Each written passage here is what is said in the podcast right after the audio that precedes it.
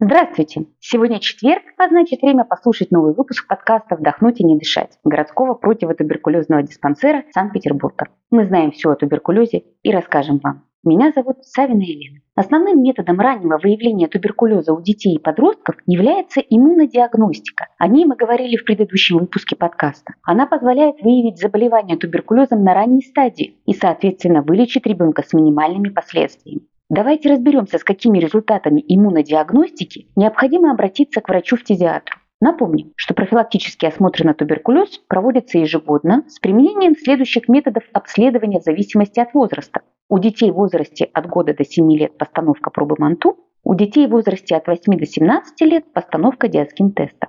Для групп риска, в которые входят непривитые БЦЖ дети, часто и длительно болеющие, больные хронической патологией различных органов и систем, страдающие такими заболеваниями, как сахарный диабет, ВИЧ-инфекция, получающие кортикостероидную, лучевую, цитостатическую, генно-инженерную терапию, иммунодиагностика проводится два раза в год. Проба Манту и диаскин-тест не содержат ни живых, ни убитых микобактерий туберкулеза и не являются прививкой. Они безвредны как для здоровых детей, так и для имеющих различные заболевания. Препараты вводятся внутрикожно в среднюю часть предплечья, и результат проб оценивается через 72 часа врачом или специально обученной медицинской сестрой. Реакция Манту – внутрикожный тест, свидетельствующий о наличии в организме туберкулезной инфекции. При постановке пробы МАНТУ реакцию считают отрицательной при полном отсутствии папулы, покраснения или при наличии уколочной реакции до 1 мм. Сомнительной при папуле размером 2-4 мм или только покраснение любого размера. Положительный при наличии папулы 5 мм и более.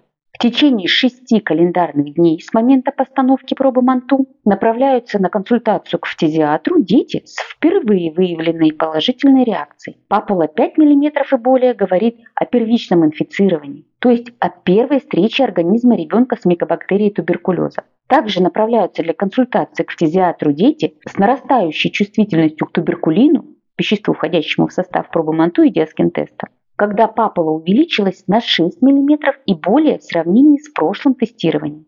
Если папула увеличивается до 17 мм, мы говорим уже о том, что после встречи с микробом иммунная система ребенка не справляется. В таком случае проводят дополнительное обследование для исключения активного или латентного скрытого туберкулеза. Диаскин-тест Внутрикожный тест, сомнительные положительные реакции которого свидетельствуют не только об инфицировании ребенка, но и о том, что микобактерии в организме живут и размножаются. И консультация фтизиатра необходима для исключения активного туберкулеза.